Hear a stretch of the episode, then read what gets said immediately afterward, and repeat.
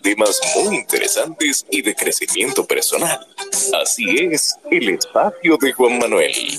De lunes a viernes a las 8 de la noche por aquí, por Twitter. No te lo pierdas. Síguenos en todas nuestras redes sociales como arroba carboneljuan. Te esperamos.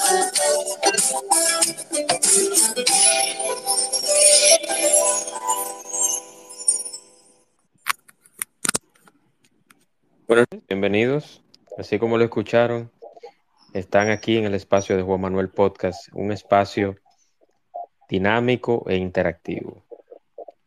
Este espacio llega gracias a los que creen en este espacio, los que creen en este contenido, gracias a Express Wash, aquí en Punta Cana, en la avenida Barceló, justo al lado de tus repuestos Montilla, Express Wash, patrocinador oficial del espacio de Juan Manuel, lavado 100% ecológico.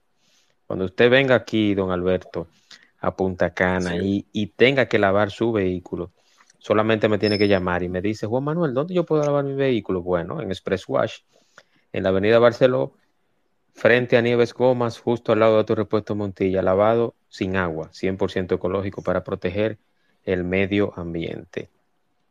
Excelente, excelente, enhorabuena. Quiero darle la bienvenida, don Alberto, eh, a este espacio y con un tema actual eh, que quizás tiene, quizás tiene unas semanas que ya empezó eh, a ocurrir y que el mundo entero se ha sensibilizado y algunos nos hemos hecho la gran pregunta del presente y futuro del conflicto Israel jamás. Eh, yo quiero reiterar la invitación y, y el agradecimiento de que esté por acá, don Alberto.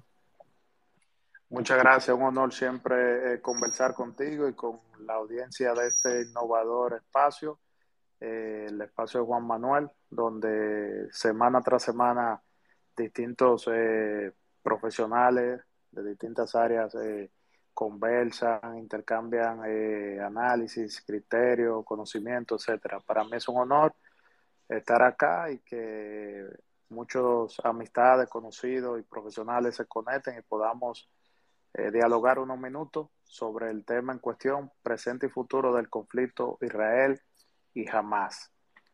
A manera de, introducción, Juan Manuel, es importante eh, señalar lo que para muchos en este conflicto ha sido el factor sorpresa. ¿En qué sentido? Bueno, inicialmente cuando aconteció, como bien eh, planteaste en la introducción, fue el sábado 7, ya hoy exactamente hace unos 17 días eh, que aconteció, vamos a decir, el factor sorpresa de esta estructura eh, yihadista que eh, y, penetró en el sur de Israel y provocó los desastres que ya hemos visto a través de las distintas cadenas de información internacionales.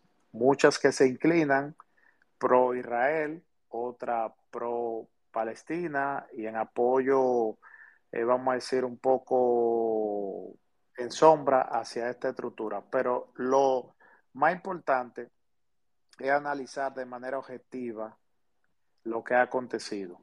Y para eso quiero recomendarle a la audiencia, cuando tengan la oportunidad, yo colgué hace unos días en, en esta red social un documental que es demasiado interesante y le solto a a quienes tengan la oportunidad de verlo, se llaman Los Guardianes, eh, en español, ese sería el término. Eh, está ahí publicado en unos eh, tweets recientes en mi, en mi cuenta, para que conozcan las explicaciones de seis directores, es, ya hoy es director obviamente del CHIPB, o Chabá, que es la Agencia de Seguridad Interna o de Inteligencia Interna que hago un paréntesis acá. Inicialmente cuando acontece este hecho eh, catastrófico y que conmovió al mundo por las atrocidades eh, que hemos visto por la penetración de estos grupos eh, radicales al sur de Israel, la pregunta obligada, la pregunta del millón era, donde todo el mundo al unísono decía, ven acá, pero ¿cómo es que eso le sucedió a Israel? Con la mejor inteligencia, con la mejor tecnología, con la mejor seguridad, con los mejores protocolos, ya lo que es una marca global, cuando hablan en algo sobre Israel, y yo me, me circunscribo ahí. Yo he tenido la oportunidad de formarme desde muy joven en Israel. Tres etapas de mi vida la viví y me formé en Israel en diferentes aspectos, en lo concerniente a tecnología, en mi área de sistemas y tecnología de la información, mi carrera base, luego los temas obviamente de inteligencia, seguridad estratégica, etcétera. Entonces, quienes conocemos eh, a ciencia cierta y de manera muy, muy llana, muy clara, muy profunda, lo que es la cultura israelí y este conflicto en Medio Oriente, que, que en este caso en cuestión con Hamas, pero recordar hacia el norte de Israel los conflictos constantes con Hezbollah, desde, desde el Líbano, la, un poco direccionado más al norte bajo con la parte de, de Siria e ISIS, que ya fue, vamos a decir, eh, eh, destruida esa, esa, ese grupo también, que era muy, marcó un punto de atrocidades, de cómo realizaban, cometían hechos, etcétera. Entonces, todos estos hechos siempre se han suscitado, son conflictos colaterales, producto de un sinnúmero de situaciones en las cuales en los análisis que trato de hacer de estos conflictos, no me voy al aspecto ni religioso ni nada, siempre y cuando reconociendo que se derivan todo de ahí. Me voy más a los planos de interés, a los protocolos, como la resiliencia, la resiliencia de Israel, pero también de estos grupos que al pasar de los años han tenido, es decir, que reinventarse, que ser resiliente porque no le queda de otro. Israel, por ejemplo, en la historia hay otro documental muy interesante, la Guerra de los Seis Días, cómo se sobrepuso a un conflicto que debido a una eficaz labor de inteligencia, pudieron captar las informaciones que se estaban suscitando de los países vecinos para atacarle, etcétera. Y ya ustedes saben el, el desenlace de la guerra de los seis días, la guerra del Yom Kippur, son muchos conflictos que a través de los años se han suscitado. ¿Cuál es el factor clave en esta circunstancia? Bueno, la tecnología, la comunicación que existe hoy día, nos enteramos a eso también eh, agregar la industria de la desinformación, porque muchas de las de los casos que se suscitaban en este conflicto el día que aconteció el sábado 7 del mes en curso, eh, así se divulgaban muchísimas informaciones que se inclinaban de acuerdo a quienes la creaban, pro Israel o pro Palestina y en apoyo a Hamas. Entonces, todos estos hechos conllevan a ser lo más objetivo analizar tiene muchos años activo y siempre será así, señores. Lo más eh, fuerte en una, vamos a decir, en el mundo son los conflictos que derivan por temas religiosos o de, o de tierra o de nacionalismo, de creencia.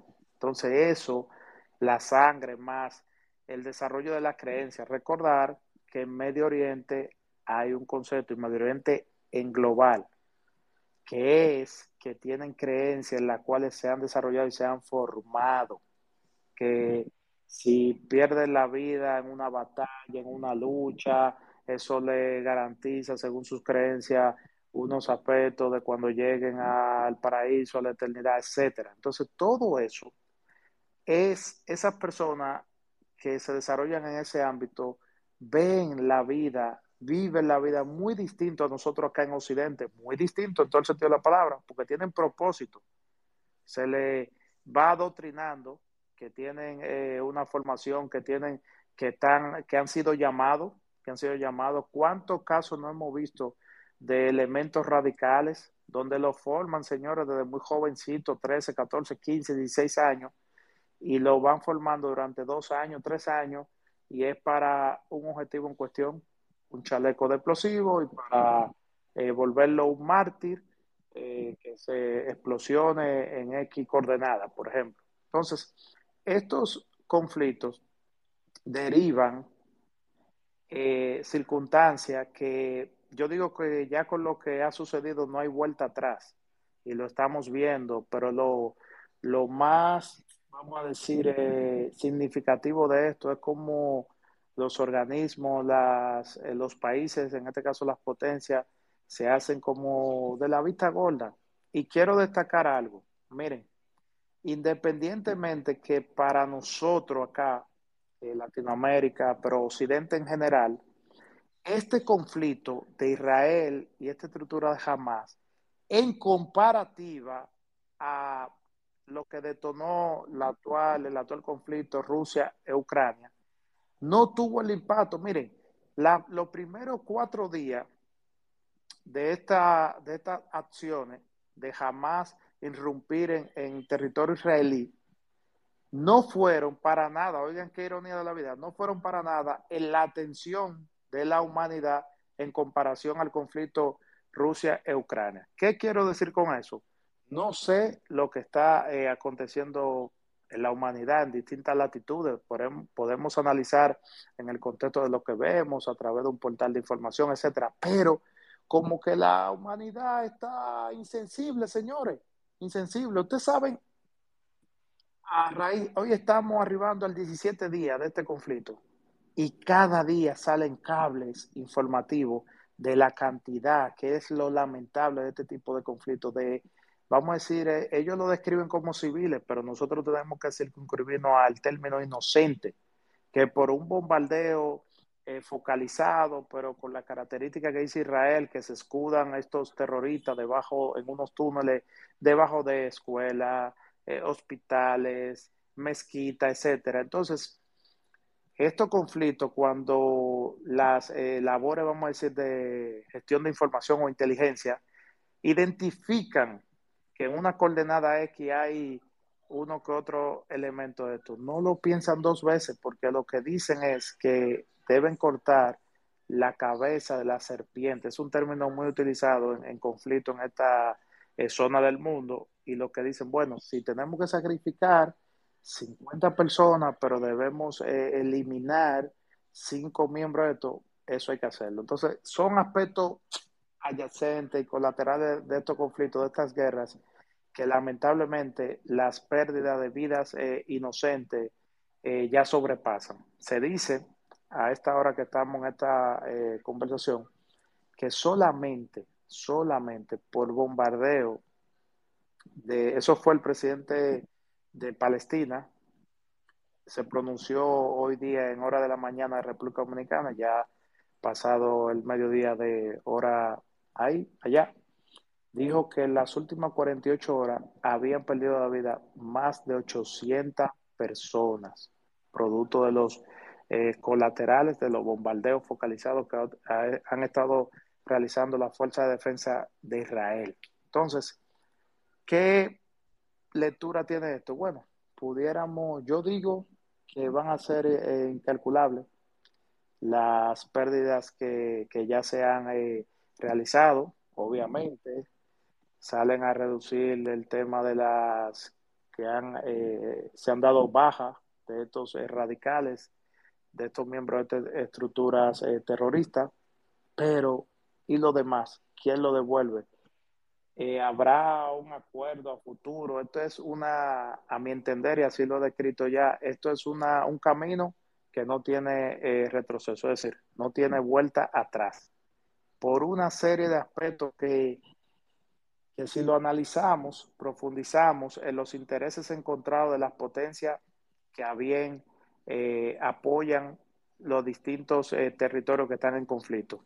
Y para muestra, solo debemos eh, destacar que al segundo día de la situación encontrada, dígase el 9, el lunes 9 del mes en curso, Estados Unidos dispuso que el portaavión eh, se acercara, el portaavión nuclear, eh, se acercara al Mediterráneo. Miren, para que usted tenga una característica y ponerlo en contexto, ese portaavión siempre realiza uno que otro ejercicio, lo mueven de manera estratégica. Recuerden lo que se suscitó eh, en el tema de la crisis sanitaria global, cuando se divulgó que una gran cantidad de, de, los miembros que estaban a bordo tenían, estaban infectados con el COVID y eso puso en juego, eh, vamos a decir, la operatividad porque esos eh, portaaviones lo van moviendo de manera estratégica en zonas que Estados Unidos, usted sabe que tiene, eh, está, tiene el mundo, en cada coordenada estratégica Estados Unidos tiene bases militares. Entonces,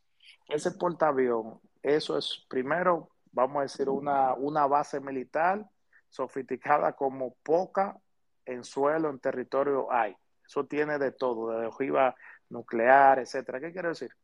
Cuando Estados Unidos dispone eso, fue un ultimátum, sobre todo a Irán, a Irán y la conexión, eh, vamos a decir, subterránea que tiene Irán, eh, Rusia y los países que son adversos a la política de Estados Unidos, de Norteamérica. Entonces, todo esto en ese momento y en el compás, ahora bajaron un poco las tensiones dentro de la del conflicto que se está gestando, es decir, porque ese conflicto no se va a detener, eh, hay acuerdos en, aspectos de conflicto, de guerras, que se hacen, vamos a decir, eh, cordones, líneas de, para ayuda, etcétera. Eso se reconoce y lo hacen. Ahora bien, cuando se suscitó esto, el mundo, señores, subió niveles de tensión tan altos que muchos analistas de los eh, principales portales de información de comunicación eh, globales, los principales analistas de las distintas agencias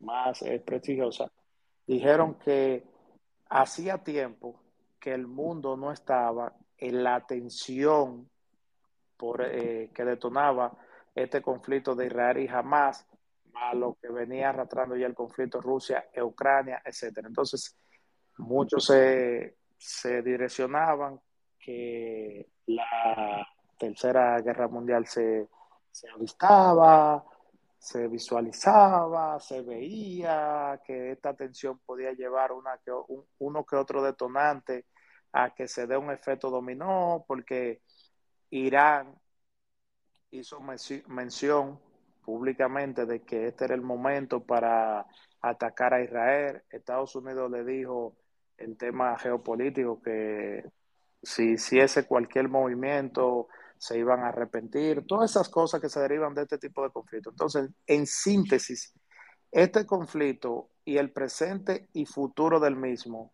es incierto.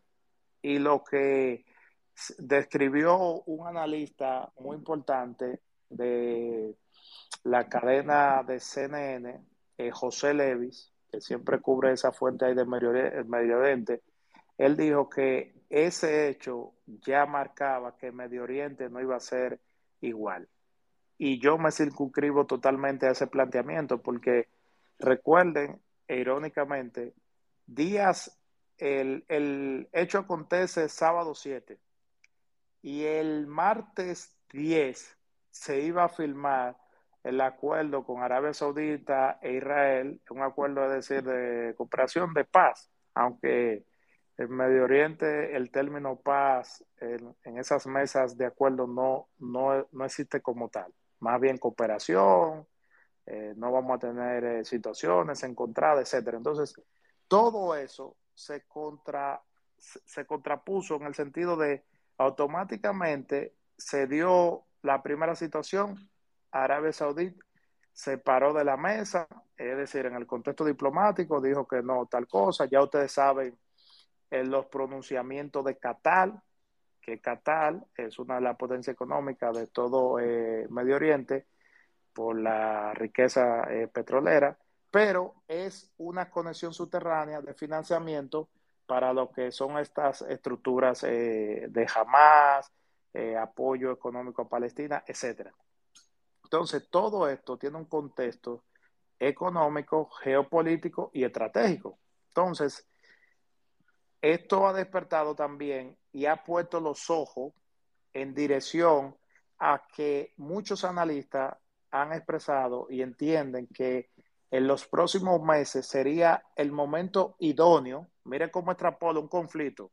Rusia, Ucrania, Israel, jamás, Medio Oriente, pero Israel jamás, yo quiero ponerle un asterisco y ponerle entre paréntesis Irán, para que entendamos, porque todo ese financiamiento de esas eh, municiones, recursos para con estos grupos eh, terroristas. Eso no, no, se siembra y lo cosechan y dicen vamos a disparar eh, siete mil cohetes hacia Israel. No, no, no, no. Eso es financiamiento y muchos recursos, mucho eh, millones de dólares para eso. Entonces, fíjense cómo estos conflictos, ahorita hablé del aspecto efecto dominó. Entonces, muchos entendidos decían, bueno, esto se va direccionando y China pudiese agarrar el, escenario, idóneo para eh, cometer lo que quiere realizar con, Taiwán. Entonces, esas situaciones se pudieran gestar y darse lo que es una desestabilización. Recuerden eh, los conflictos que derivaron para eh, la guerra del Golfo. Fue así, fue el efecto dominó.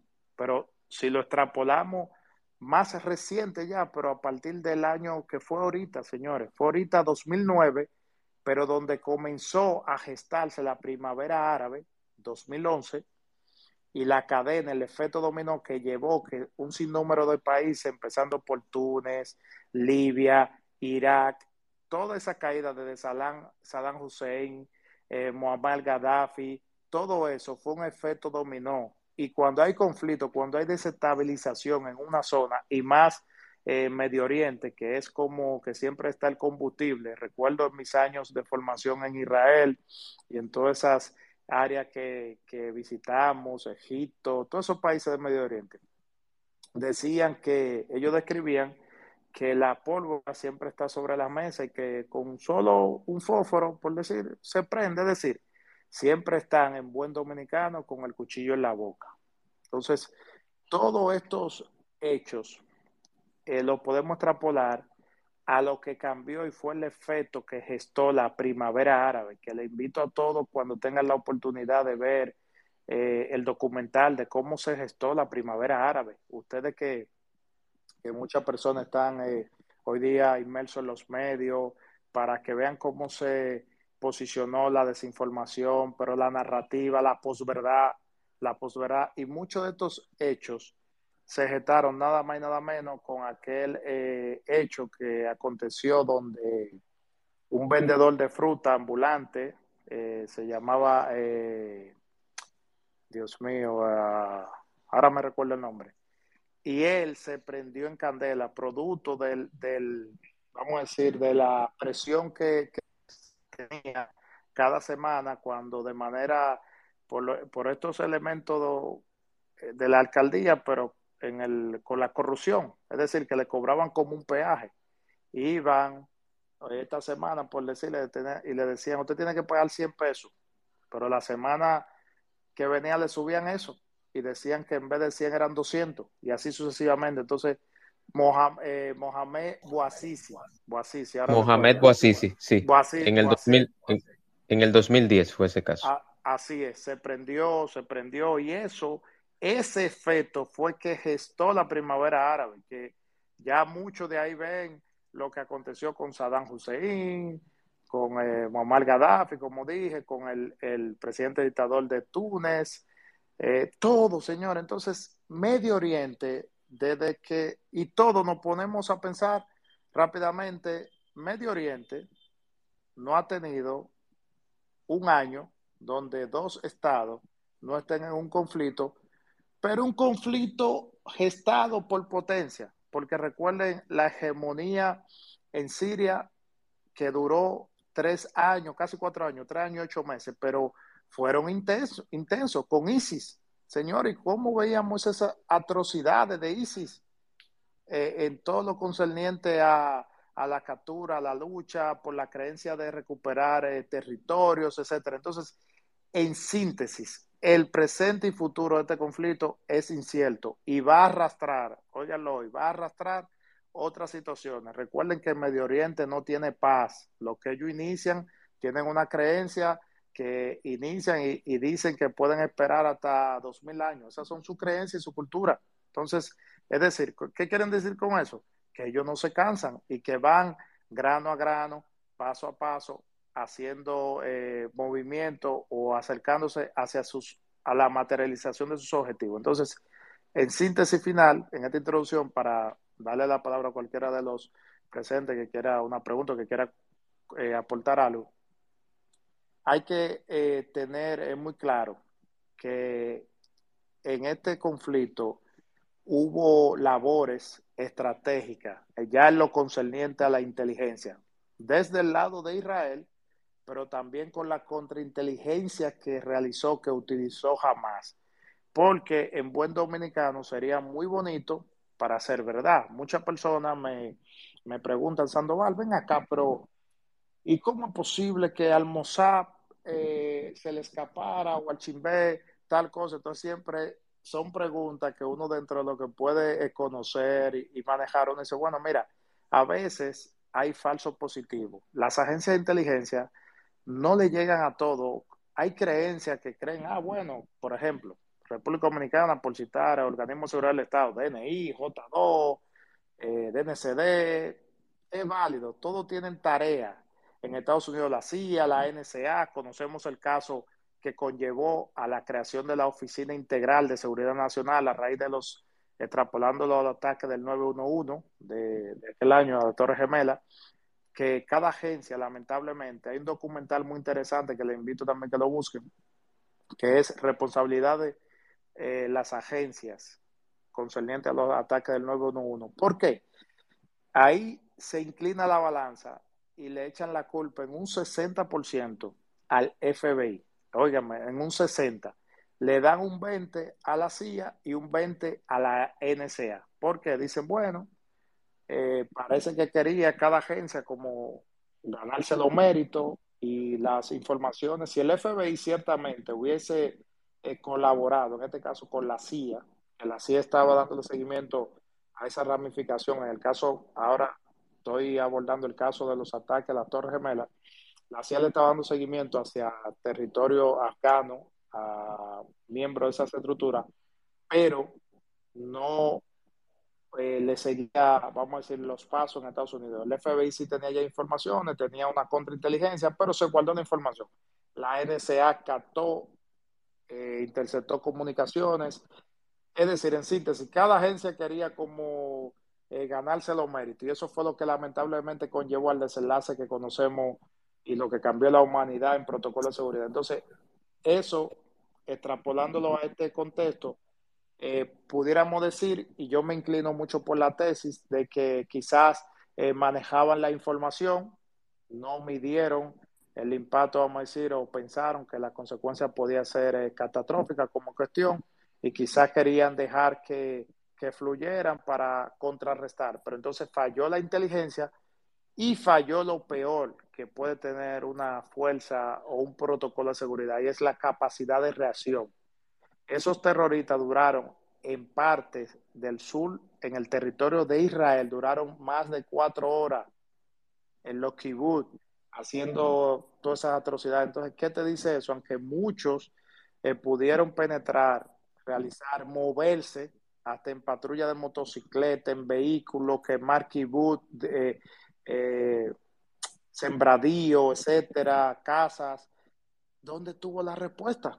Es decir, la respuesta eficiente, porque si falló una que otra eh, fuente de inteligencia, pero y la respuesta, porque si ahí vemos los, la capacidad que pueden tener en respuesta eh, organismos, porque si vemos que en una demarcación hay un incendio, bueno, se activan, llaman al 911, van los bomberos, etcétera. Es decir, en síntesis, eh, todo no queda claro. Por eso ya el responsable, por ejemplo, de las Fuerzas de Defensa de Israel, el del actual director del, del Chimbet, han asumido las responsabilidades, pero esto luego que ya Israel se haga del control de este territorio que hoy inició la contrarrespuesta para penetrar a Gaza, eh, eso va a conllevar muchas y van a salir los responsables en cuestión. Adelante, Juan Manuel. Gracias, Alberto. Eh, muy interesante todo lo que has expuesto. Tengo eh, preguntas o comentarios de Ana Luisa Arias en este mismo orden y luego o de Comunica o de Polanco. Adelante, Ana Luisa, bienvenida. Adelante. Hola, buenas noches. Alberto, Saludos. una sí. pregunta. ¿Cuál es la posición de Egipto en todo esto? Porque si no me equivoco, es el único país que hace frontera con la, con la franja de Gaza y fue el único país que supuestamente abrió frontera para que los civiles cruzaran hacia su territorio. Y es el único país también que supuestamente está en, en los borders con ayuda, esperando como poder facilitársela a la gente. Entonces, Yo sí escuché, tú, tú mencionaste Irán, que, es uno de los supporters de, de Hamas. De Hamas. Eh, mencionaste Arabia Saudí, que tenía, eh, estaba por firmar un acuerdo con Israel en esos días, que se dice que fue el detonante, porque era uno de los pocos países que no lo reconocía como Estado y que no le apoyaba. Eh, y bueno, se sabe el, el perdón, se sabe la, la posición de quizás los otros países, pero Egipto yo no he escuchado más que de la parte humanitaria cuál es la posición de ellos. Y es el país que está más cerca de todo, o sea, porque está ahí mismo, pegado de, la franja y está pegado de, Israel. Así es, muy interesante, dice Gracias por la...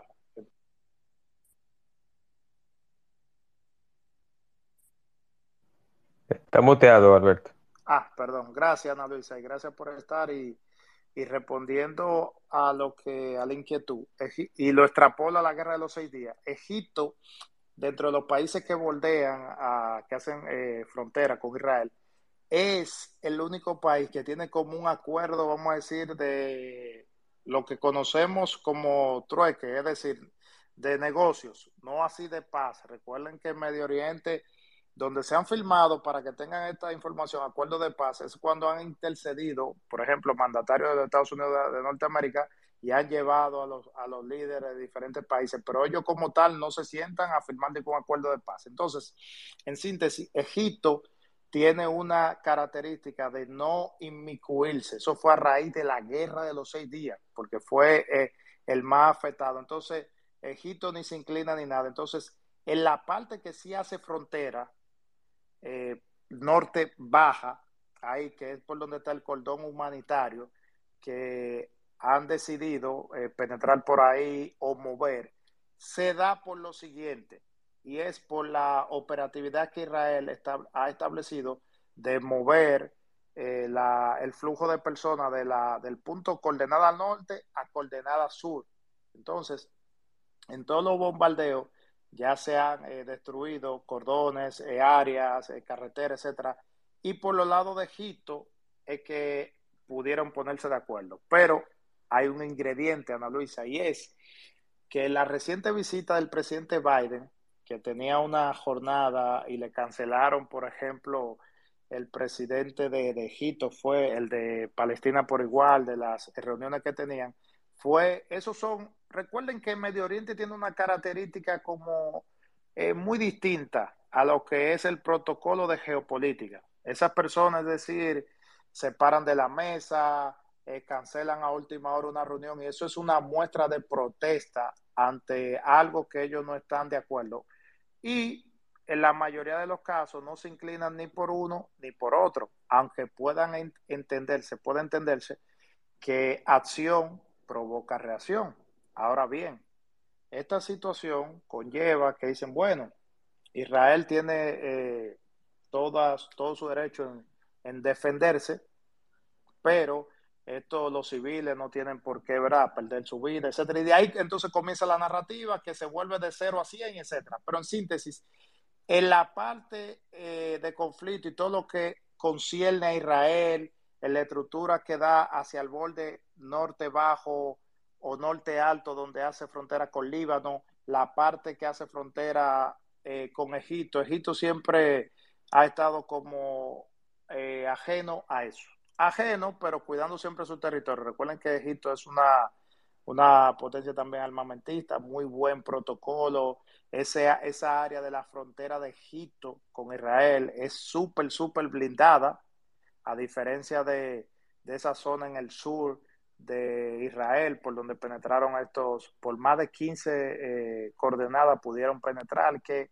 que se suscitaron muchas cosas, que por eso decía ahorita, Ana Luisa, en el contexto de cómo fue posible, ok, que con un explosivo podían explosionar una balda, penetrar por ahí, hacer un túnel con un, parapente volador, sí, pero muchas cosas no están eh, muy claras.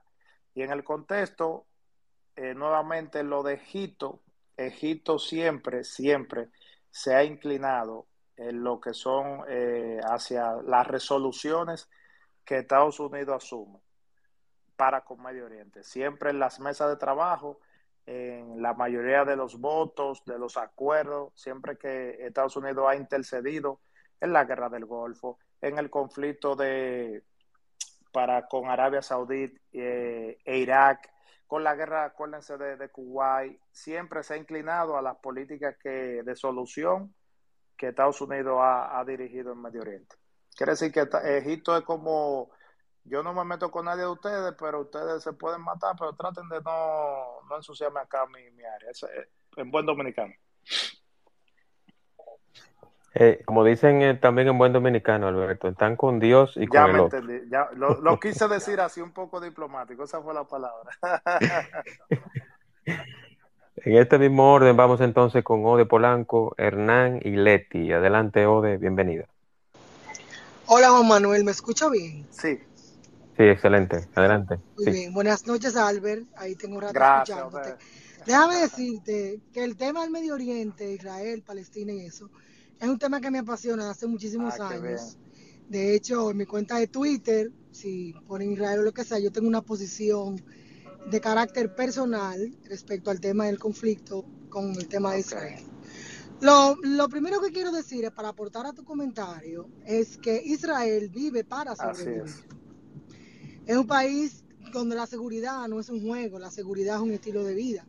Y lo primero que yo me pregunté cuando me enteré que el ataque fue por cielo, mar y tierra, que entra- entraron por 15 coordenadas diferentes, que violaron la verja digital, que la cúpula de hierro se quedó corta, que pudieron matar solamente en una ciudad de 100.000 habitantes, mataron mil, o sea, te mataron el 1% de la población, que penetraron viviendas, que, que se le tiraron en un festival, o sea, definitivamente que eso fue muy bien planeado. Y lo primero que tú te preguntas cuando tú conoces la cultura israelí es dónde estaba la Mossad, dónde estaba la 1800, dónde estaban los servicios de inteligencia de, Israel, donde se supone que tiene uno de los mejores servicios de inteligencia del mundo. De hecho, Israel es el tercer o el segundo hub tecnológico del mundo, un lugar, un territorio sumamente pequeño, pero sumamente pujante. Pues ellos, ellos fomentan mucho el tema de la innovación. Entonces, ¿a dónde quiero llegar? Desde el principio, y es un tema que ahora particularmente me toca mucho porque tengo una sobrina viviendo en Israel, se fue a estudiar al igual que tú y vive ahora en Israel y nuestra lucha ha sido del primer día que ella salga de allá. Pero bueno, la Wow. chamaquita es guapa como la tía, como la madre, se quedó, aguantar lo que venga.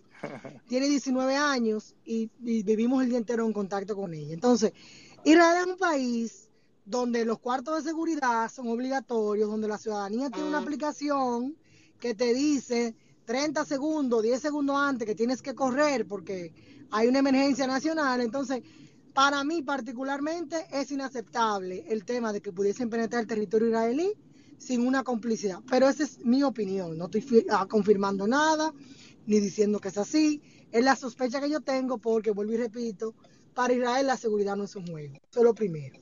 Lo segundo, el mayor problema que tenemos en Latinoamérica es que la mayoría habla del conflicto sin entender, ni conocer, ni estudiar, ni investigar el contexto histórico de la zona. Israel es un país que está rodeado de enemigos por un tema religioso, un tema de territorio, que es una, no voy a decir una excusa, pero realmente es un argumento sumamente válido, porque ellos llegaron a, crear campos de refugiados y simplemente se empezaron a, extender como país y bueno, la historia es muy larga. Les sugiero que vean el documental de la Guerra de los Seis Días, que van a entender muchísimas cosas y qué fue lo que le dio el inicio al Estado sionista. En conclusión, lo que quiero significar es que para entender y poder hablar con propiedad de este tema, lo primero que hay que entender el contexto histórico, el contexto geopolítico y cómo ellos ven el tema de este conflicto. Para ellos no es un simple tema de que Israel se tiene que defender o tiene que sobrevivir. El problema aquí, que como tú dices, esto no tiene vuelta atrás. Entonces, si Israel baja la guardia, desaparece. Pero en Gaza hay millones y cientos de personas que están sufriendo por una mala decisión. Entonces, eh, viéndolo desde ese punto de vista, para mí es una guerra que donde no gana nadie, pierden todos, porque al final civiles inocentes están perdiendo la vida en Gaza, están perdiendo la vida en Israel. Entonces, vuelvo a la teoría de la conspiración porque, coño, la respuesta donde tuvo, la respuesta de Netanyahu fue contundente, pero amenazar a que avancen y que salgan de la franja de Gaza. Entonces, tú puedes decir, bueno, pues fue una excusa de Netanyahu para bombardear la franja. Tú puedes pensar eso. Yo soy pro Israel, pero yo pienso en todo eso. Entonces, a mí me entristece mucho porque hay mucha gente inocente que está sufriendo por un conflicto que todos sabemos que no va a mejorar, que al contrario se va a extrapolar. Yo sí les exhortaría a todos que antes de emitir una opinión en redes sociales, sería bueno que uno se documente para poder entender el problema, porque definitivamente el tema de Israel es un tema de territorio, es un tema de reconocimiento. Países como Turquía, como Egipto, Irán, Emiratos Árabes, Arabia Saudita, ninguno quiere saber Israel. Entonces es un tema. Yo vivo para sobrevivir y mientras, mientras eso sea así y no hay un reconocimiento, bueno, se hizo en el, en el 1993, creo que Yasser Arafat reconoció a Israel como Estado, pero en realidad todo el círculo árabe no reconoce a Israel como un Estado. Y mientras eso sea así, pues el conflicto va a continuar. No me voy a extender, te agradezco Albert de verdad todo lo que has estado diciendo, pero definitivamente es un conflicto que no, yo no le veo mejoría por ahora, salvo que suceda un milagro. Gracias. Excelente, excelente, Odre, y gracias por, eh, por complementar. Y ciertamente eh, tú diste la diana cuando acotaste el tema de las de la Liga Árabe, que es el concepto geopolítico que se debe asumir. La, Liga Árabe, los países que no reconocen, es decir, saben que tú estás ahí, no te aceptan, es decir, están tratando siempre de hacer una que otra estrategia para eh, sacar de plano a Israel. Y eso es lo que suscita. Por eso este conflicto no tiene vuelta atrás. Y excelente recomendación, Odette, donde dice que muchas personas en, en los conflictos puede, todo toda persona es libre de comentar y inclinarse a lo que a su convicción, sí, pero esto es más profundo que ver unas publicaciones de un bombardeo, de una situación, de conflicto Palestina-Israel, jamás. Es más que eso, porque es, Odé lo definió con una palabra que yo, eh, a raíz de que ha iniciado este conflicto, he tenido, eh, he participado en muchos conversatorios, en programas, eh, las mesas académicas que imparto a nivel internacional, he estado en varios foros virtuales en todos estos días y Israel se le está jugando toda. Esto es, cuando yo inicié esta conversación de hoy día, utilicé la palabra resiliencia. A Israel no le queda de otra. A esa estructura jamás, era ahora o nunca. Hezbollah, que está más eh, arraigada, pero está en Líbano, muy apoyado de Irán también están como dispuestos porque eh, sienten que es ahora o nunca. Entonces, cada vez que se suscita una crisis o un conflicto en Medio Oriente, van con toda. Y por eso es que, vamos a decir, la resiliencia que Israel, señores, la historia, porque hay que reconocer eso, ha tenido que asumir. Si no, Israel hace años que no hubiese existido, porque es que a Israel le han tirado con todo y tiene que defenderse. Gracias, Alberto. Gracias, Ode. Eh, en este mismo orden, vámonos con Hernán y luego Leti, Leti Ramos. Adelante, Hernán, y bienvenido, hermano. Saludos a todos. Miren, cuando vi este espacio estaba un poco escéptico, a pesar de que Juan Manuel nos tiene acostumbrado a debates muy interesantes. Pero ¿por qué estaba escéptico? Porque muy pocas personas he visto aquí en en, República Dominicana tratar el tema con objetividad.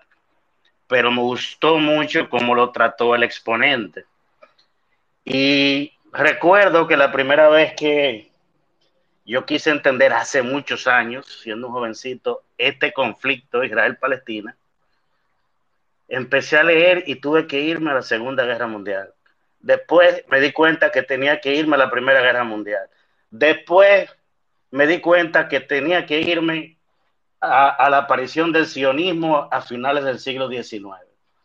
Pero si tú quieres profundizar todavía más, tú te das cuenta que esa zona donde está Israel ha estado en conflicto desde, desde el imperio asirio, babilónico, macedónico, el imperio romano, posteriormente entonces el imperio otomano. O sea, es un tema sumamente complejo y no todo el mundo lo trata con objetividad. Así que felicito al exponente por esto. Ahora, ¿cómo salir de este embrollo? Hay gente como Elon Musk que está hablando ya de una tercera guerra mundial. Hay una teoría científica que plantea que no encontramos civilizaciones inteligentes en la galaxia porque probablemente las civilizaciones inteligentes terminan destruyéndose a sí mismas. Entonces, mi inquietud va por ese sentido. ¿Cómo salir de este embrollo? Ya tenemos una situación entre Rusia y Ucrania. Ahora tenemos que se intensifique este conflicto viejo entre Israel y Palestina. Y porque uno, uno, uno está claro que jamás es una organización terrorista. Sí, pero tú ves a los palestinos celebrando lo que hizo Hamas. Entonces ahí, ahí hay un tema complejo de analizar.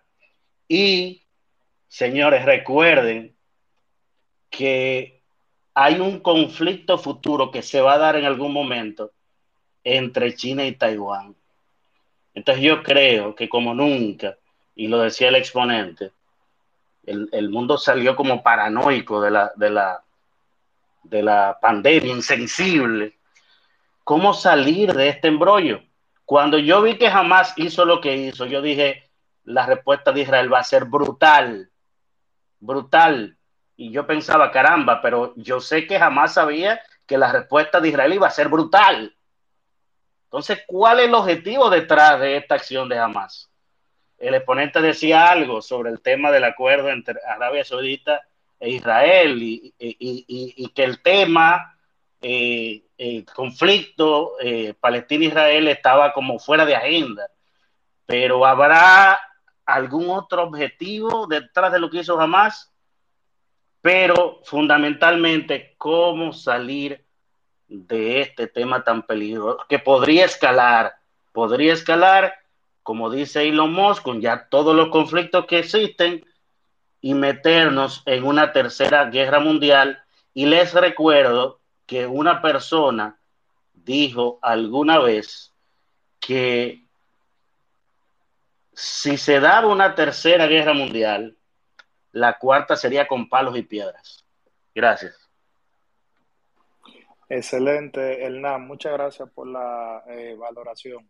Mira, eh, déjame responder más que por la salida, por lo bien que planteaste el tema donde algunas eh, mentes pensantes como Elon Musk eh, han hecho acotaciones sobre que se avecina un conflicto. Bueno, y lo que señalaste del planteamiento de los conflictos en marcha y varios analistas de los más versados han dicho que está a la puerta que China eh, acceda, es decir, irrumpa en Taiwán. Entonces, ¿qué nos dice eso? Todos estos conflictos, para extrapolarlo puntualmente a este que nos convoca, de Israel, eh, Medio Oriente, Hamas, eh, Franja de Gaza, Palestina y toda esta liga árabe. miren, no le llama a ustedes la atención que ese acuerdo que se iba a suscitar entre Arabia Saudita y, e Israel, se vio como el detonante. Vuelvo y digo, esto aconteció un sábado y el día martes era que se iba eh, a firmar todo eso. ¿Qué sucede con esto? Recuerden la capacidad económica, armamentística, pero de posicionamiento en la Liga Árabe que tiene eh, Arabia Saudí.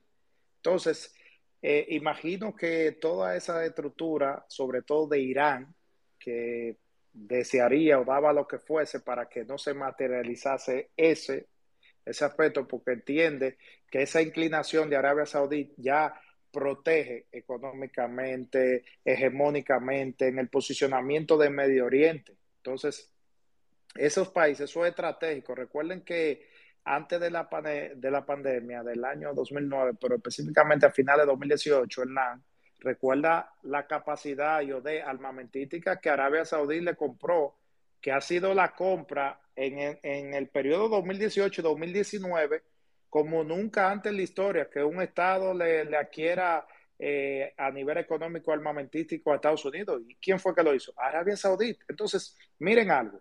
Hay un principio que quiero compartir con todos ustedes y ese es el siguiente.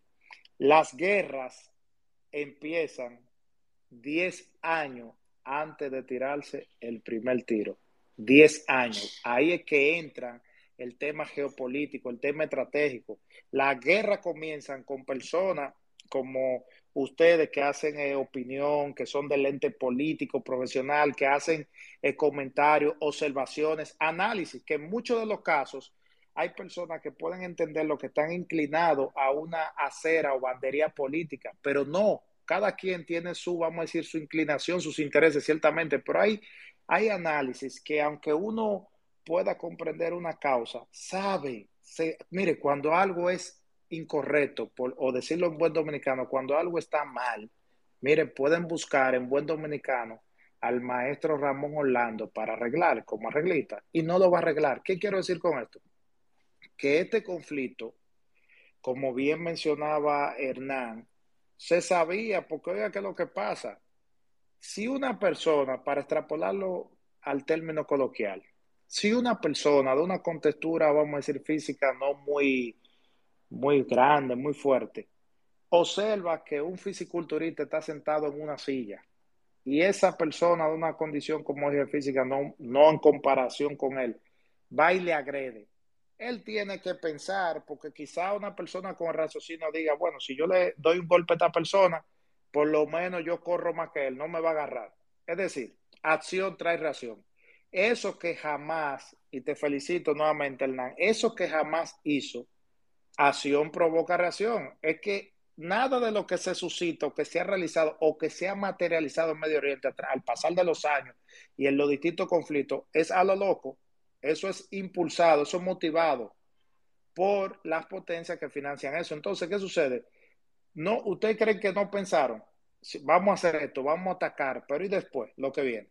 Y por eso es que ahora todos esos colaterales, señores, cada vez que vemos esas imágenes, vídeos de esos eh, bombardeos, señores, son unos eh, misiles que, óigame, son eso es tan focalizado que son unos misiles para contra los búnker o los eh, la madriguera que hacen estos terroristas por debajo de mucha infraestructura la franja de gas. Entonces, todo esto conlleva lamentablemente a vidas de personas inocentes. Entonces, todo esto respondiendo a lo que Hernán le preocupaba sobre cuál sería la salida. La salida es que no hay vuelta atrás. Considero que esta, esta área de la franja de Gaza para nada va a ser eh, igual. Obviamente eh, la migración se va a dar porque sí o sí, y eso va a provocar de manera constante como una mayor tensión y vuelve y se activa lo que ha sido esta parte de Israel y sus enemigos que le bordean, que es la resiliencia. Ahí no hay tiempo, ahí no hay tiempo para eh, distraerse. Y para darle paso a la otra pregunta a la persona, quiero acotar algo. Miren, yo me formé, como le dije, en tres etapas importantes de mi vida. Israel lo conozco como conozco mi país acá, República Dominicana. Y en la parte sur, a unos 20, eh, 22 kilómetros como mucho, está una parte que se llama Netanya.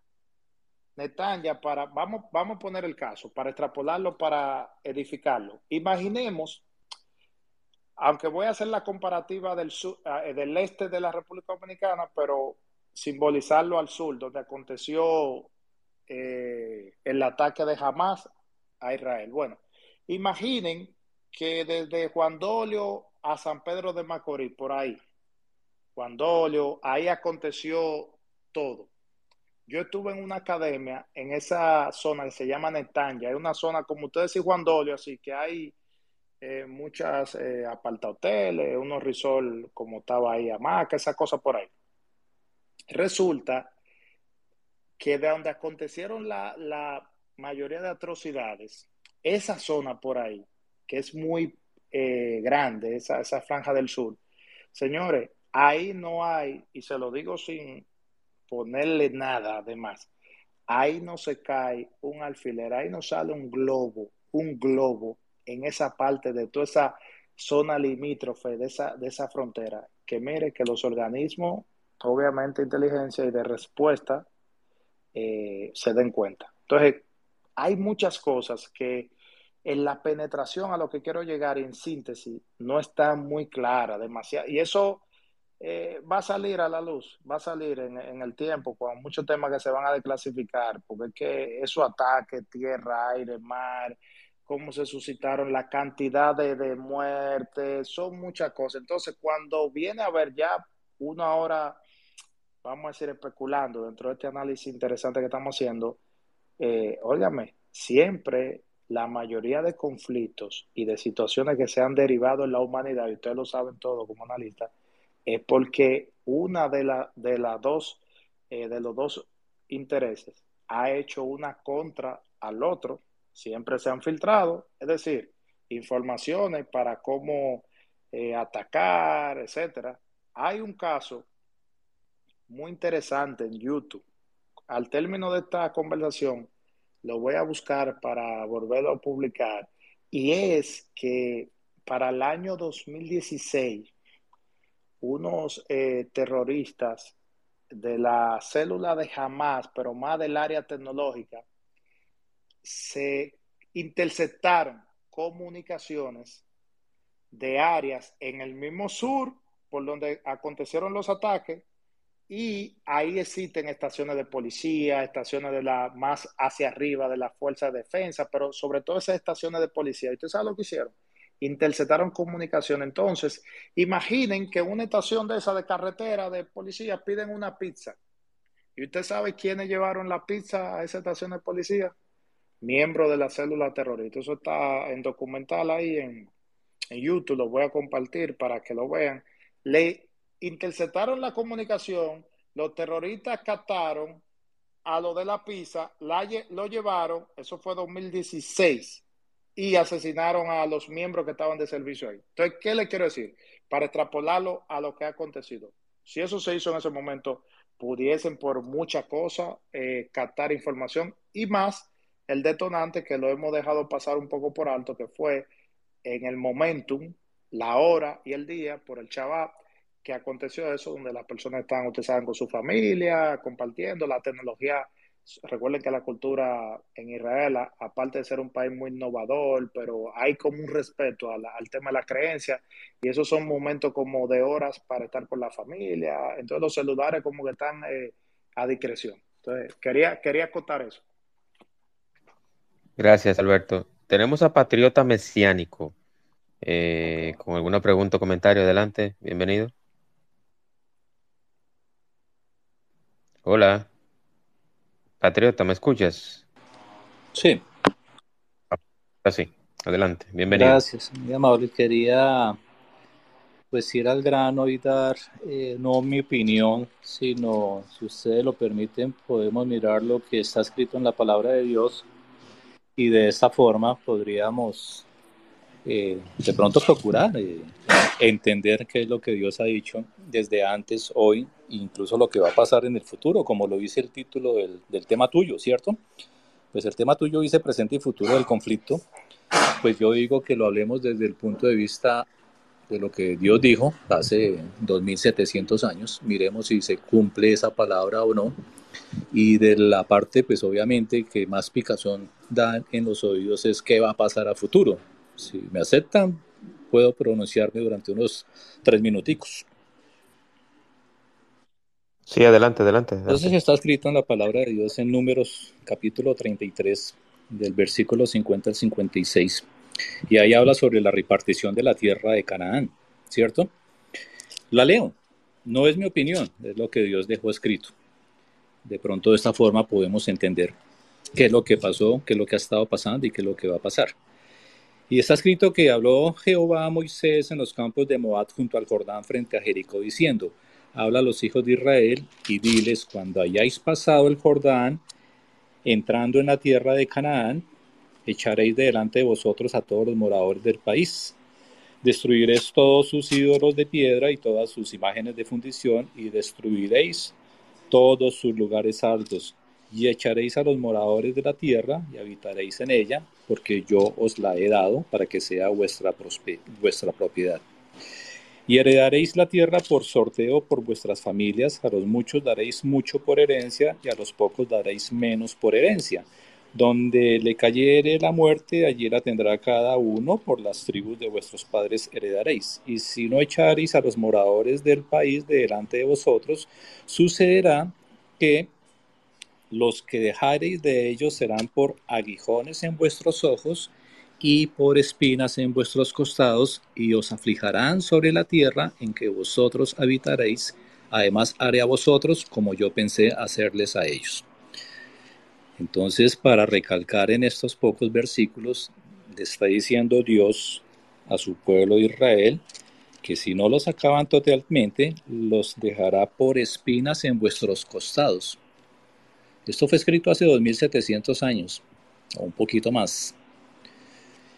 Y solamente Dios que lo sabe todo, pues sabe cuáles son esos dos costados que se los dejó como cardos y espinos a Israel. ¿Cuáles son? La franja de Gaza y por el otro lado Cisjordania. Dios no miente. Aquí estamos comprobando que su palabra es verdad y es real. Pasemos a jueces capítulo 3. Seis versículos también iniciales. Estas pues son las naciones que dejó Jehová para probar con ellas a Israel, a todos aquellos que no habían conocido todas las guerras de Canaán, solamente para que el linaje de los hijos de Israel conociese la guerra para que la enseñasen a los que antes no la habían conocido. Los cinco príncipes de los filisteos,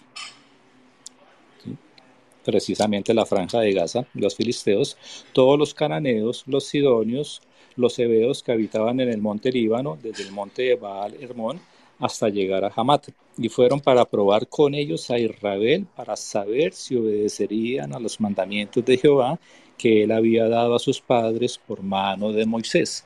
Así los hijos de Israel habitaban entre los cananeos, eteos, amorreos, fereceos, heveos y jebuseos, y tomaron de sus hijas por mujeres y dieron sus hijas a los hijos de ellos y sirvieron a sus dioses. Aquí claramente Dios nos está contando de que una de las leyes de Dios, que no son solamente los diez mandamientos, el decálogo, el pacto, son muchas, es de que Dios prohíbe a su pueblo de que tome mujeres de eh, pueblos extranjeros, pueblos paganos, pueblos que tienen otros dioses. ¿Sí?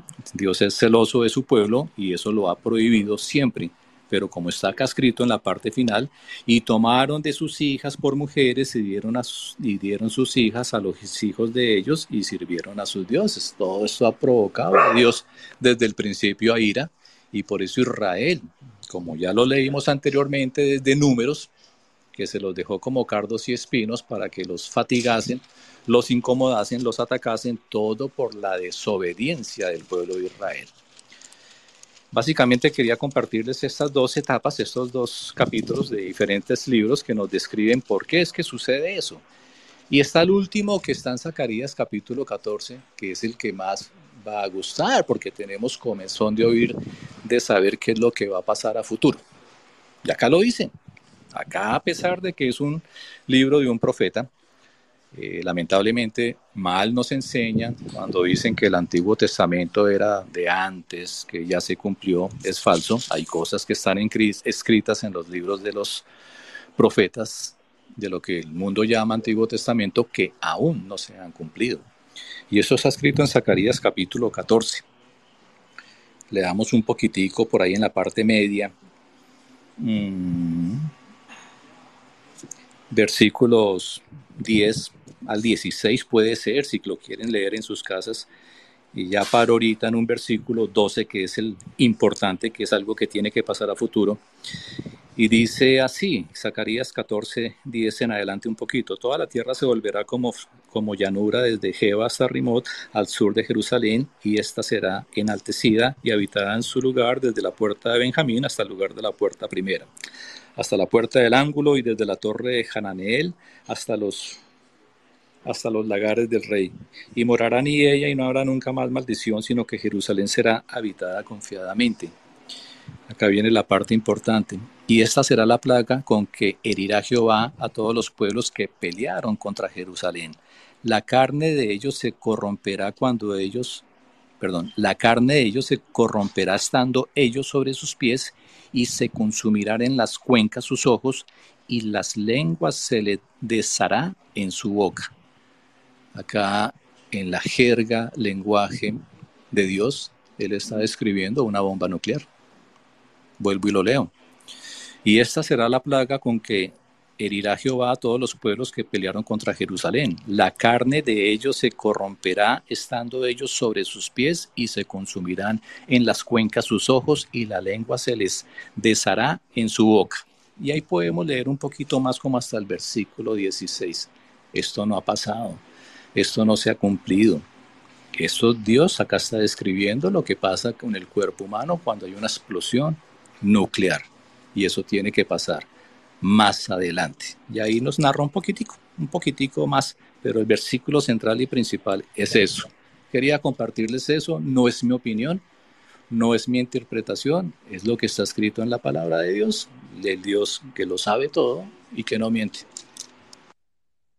Muchísimas gracias, Patriota, y, gracias por, por este momentito, porque si bien es cierto que es un conflicto geopolítico, militar, social y hasta económico, sí, yo creo que hay un factor religioso y los que somos creyentes, y me incluyo, porque yo creo en un ser todopoderoso que nos gobierna y que independientemente de la fama, del dinero, lo que sea que tengamos, si no creemos, si no confiamos, y respeto la decisión del que no cree, pero eh, yo creo mucho en Dios, porque Dios ha hecho cosas muy interesantes en mi vida, en mi familia, en personas que conozco. Y sí, yo creo que hay un factor eh, religioso en ese conflicto. Vámonos con Leti Ramos y aquí con Leti concluimos para no alargarnos mucho y no abusar del invitado en este espacio de hoy. Leti, bienvenida al espacio. Bueno, muchas gracias. Bueno, sí me escucho, me escucho. Sí, correctamente. Fuerte y claro, fuerte y claro. Sí, buenas tardes. Bueno, retomando un poquito de lo que comentaba eh, Patriota, este sí es una, eh, está escrito en la Biblia, pero la Biblia se divide en dos, que sería el Antiguo Testamento y el Nuevo Testamento. Tendríamos que definir quién, quién para, para Jehová, quién es eh, Israel en este momento. Eso por un lado. Por el otro, eh, el asedio que ha mantenido el pueblo de Israel porque vamos a definirlo como el pueblo de Israel, porque ellos en principio no tenían un país. Eso se definió después de la Segunda Guerra Mundial, cuando se le dio un territorio en lo que era y sigue siendo Palestina.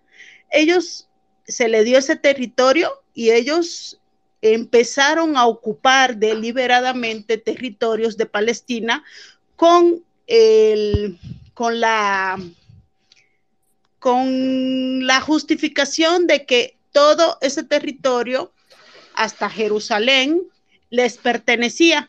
¿Y quién define quién le pertenece? Pues los palestinos vivían ahí desde, desde épocas antiguas. O sea, no, no podemos eh, definir que, que el pueblo de Israel le pertenecía a un territorio cuando ellos no vivían ahí, no estaban ahí, no existían en ese territorio. En la Biblia los menciona así, pero también los menciona en el Nuevo Testamento cuando define cuál va a ser el pueblo de, que heredará la que heredará el reino, que heredará la tierra, este, o quiénes son los elegidos de, Jehová, ¿no? Em, si definimos esos, entonces nos entendemos como que todos somos seres humanos, no solamente los judíos son los únicos eh, elegidos, sino toda la, tierra tenemos derecho a ser elegidos de Dios, ¿no? Entonces, también los, palestinos tienen derecho a defenderse. Eh, aquí publiqué una imagen inclusive de las fechas y las muertes de palestinos que han ocurrido en diferentes años. Por ejemplo, vamos a compararlo con el 2021, 19.941 muertes de palestinos en, la, eh, en, toda, en toda la franja de Gaza y todo lo que corresponde a su territorio. ¿Por qué? Porque está ocupado. O sea, ellos, están asediados, ellos no pueden movilizarse en su propio territorio. Y, y eso tenemos que entender que inclusive si un país tiene ese tipo de asedio, llegan estos grupos, que no los estoy justificando, estos grupos de terroristas, y se aprovechan de esa situación y van a conseguir gente afín a ellos porque entienden que están luchando por una causa justa. Entonces, si, si, Israel en 2021, vuelvo y repito la cifra, mató 19.941 personas en Palestina, ¿cómo, cómo, cómo puede justificar Israel un ataque, actualmente un ataque en la franja de Gaza, matando ya van más de 2.000 niños muertos aproximadamente? Por un ataque que tuvo eh, un grupo terrorista como Hamas, en vez de ellos evaluarse internamente de qué es lo que está sucediendo con la situación. Porque eh, aquí, aquí lo que tenemos que definir quién es, quién es Israel, a qué, le, qué territorio es que le corresponde a Israel y, y y yo digo que hacer un diálogo universal para que esa guerra termine porque muchos países sí apoyan a, Israel, claro que sí, pero también acuérdate que deben, o sea, hay países que deben apoyar a Palestina, porque ni modo que todos estén a favor de Israel. No sé si me explico en, en ese sentido. Entonces, no todos pueden estar a favor de Israel, o sea, debe haber parte que, apoye su causa también de Palestina, porque son muchos muertos. ¿Y quién paga esos muertos? Pues todavía no sabemos. Entonces, sí sensibilizarnos un poco de, de, la parte humanitaria que implica esto, que son seres humanos, no son, no, no es como dice la, eh, o, o, como lo plantea la persona que me antecedió, que, que eso, esas personas hay que acabarlas porque son seres humanos, no hay que acabarlos, no, no significa un estorbo, están en su territorio y, y lo que se tiene que definir según mi punto de vista, es qué es lo que le pertenece a Israel en realidad. Muchísimas gracias. Sí, gracias, Leti. Quiero acotar algo referente para de manera eh, conclusiva. Miren, este, este, este espacio y el título que tuvo bien Juan Manuel, presente y futuro del conflicto, y por eso es un, un área plural, democrático, para que todo el que tenga una, una idea, una, un comentario lo exprese. Pero resulta que, miren, cada hecho se analiza en base a lo que se está desarrollando. ¿Qué quiero decir? Si extrapolamos a los inicios al tema eh, territorio, que lo dije en la introducción cuando comencé, al tema creencia cultural, todo eso conlleva una, unos porcentaje de responsabilidad, porque este conflicto tiene años y va a seguir sobre la eternidad, sí. Ahora bien, ahora bien, para poner en contexto algo, y Leti lo mencionó muy bien, cuando hay debilidades sociales y algunos de los que están acá que siempre hacen eh, análisis o opinión, me, pueden eh, eh, corregir, recuerden que donde hay debilidad social, hay grupos que por su facilidad económica, armamentística, operativa, se imponen. Y eso es lo que ha acontecido en toda la franja de Gaza, que cabe destacar que antes del día el 7 de octubre, cuando los ataques a la parte sur y este conflicto que ha derivado, Palestina va a lo que es la franja de Gaza. La franja de Gaza dividido en tres. La parte este, donde está la autoridad palestina, ahí que está eh, su presidente, Mahmoud Ahmad, eh, Bashar, la parte central, y más hacia el fondo, que es Hamas, en la parte de la, de la franja, pero de ahí de interna, donde se han eh, estado significando los bombardeos. ¿Qué quiero decir con esto? Todo eso se viene derivando por temas eh, políticos internos, temas sociales, temas de quién eh, eh, provee, provee, las alimentaciones, los recursos, etcétera. Entonces, eso es lo que ha llevado a darle la hegemonía a esta estructura terrorista criminal que nadie que tenga, nadie, nadie puede sobre la faz, sin importar la creencia, justificar una atrocidad de ninguna parte ni de Israel hacia allá, ni viceversa. Ahora bien, es una realidad que estos grupos se escudan en inocentes, en civiles, en comunidades, y lamentablemente, dije al inicio de esta conversación, de este coloquio, que esos son los colaterales de estos conflictos, y como bien magistralmente dijo Leti, quienes pagan a esos, eh, vamos a decir, inocentes.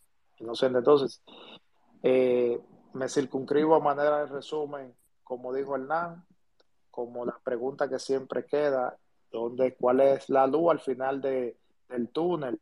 O como dijo eh, Ana Luisa ahorita, que no le quedaba del todo claro el papel eh, preponderante de Egipto, por donde está el cordón humanitario. Entonces, y Juan Manuel me leyó la idea y dijo, oye, me hay gente que ni lava ni presta la botella y hay gente que está con el mal y con el bien. Señores, ahí es un tema de sobrevivencia y de no me pase para acá, no me embarre con esto, no me, yo no me meto en esto, pero es como que todo el mundo está, para que ustedes entiendan, con el saco de pólvora y el, el saco de pólvora en una mano y el fósforo en otra. Entonces, lo que hay que tratar y de manera objetiva, que es como hemos conversado todos acá, es de aportar, todos podemos tener y vamos a tener inclinación hacia un hecho, hacia una eh, sociedad, hacia una acción, pero la objetividad no nos puede desenfocar de la realidad. ¿Cuál es la realidad? Que nosotros lo estamos hoy día analizando desde una comodidad a través de esta herramienta y esta eh, maravillosa convocatoria que nos hace el hermano Juan Manuel, pero lo que se vive eh, allá y esas eh, pérdidas humanas, familiares, esos son colaterales que nada lo va a resarcir, porque ¿qué pasa? Que generaciones tras generaciones van a ir creciendo y le van a hacer la historia de que sus familiares perdieron la vida en tal conflicto, etcétera, y por eso es que de manera histórica en Medio Oriente un hecho trae otro, un hecho trae otro, porque, señores, pocas familias no han tenido un familiar que haya fallecido en algún, en algún conflicto en Medio Oriente, sea porque un radical detonó algo, sea porque un bombardeo, sea por una señora. Entonces, esa cultura de violencia extremista con la que esa gente eh, han crecido, lamentablemente eso solamente si las potencias, y no vemos el interés de eso, si las potencias eh, globales se disponen, pudiese, pudiese darse la paz. De lo contrario, lamentablemente seguiremos viendo estos conflictos que el mundo está como en una dirección complicada. Y ojalá, ojalá, que en esta etapa no se avecine un posible conflicto de invasión o de irrumpir de China hacia Taiwán. Juan Manuel, es todo y gracias por la oportunidad, por la invitación, siempre a las órdenes. Y gracias a todos, Hernán, Ana Luisa, Patriota, Leti, John, Turca, Roberto, Martín, Alejandro, a todos los que están presentes acá. Gracias por eh, escucharme y intercambiar impresiones en este maravilloso espacio. Gracias, Alberto. Gracias a todos los que participaron. Igualmente, me, eh, que sea recíproco ese agradecimiento. Y eh, una reflexión final. Yo escuché a Patriota que nos habló del tema bíblico, del tema religioso, pero también escuchamos a Leti. Y eso es lo interesante y lo que yo quiero resaltar en este espacio. Fíjense cómo habían opiniones quizás diferentes o contrarias y fíjense cómo nos pusimos de acuerdo, cómo al final lo que todos necesitamos, lo que todos queremos, es la paz. Yo creo que ese es el objetivo final, el objetivo principal y lo que desea el mundo. Señores, pasamos de una pandemia donde nadie sabía lo que iba a pasar.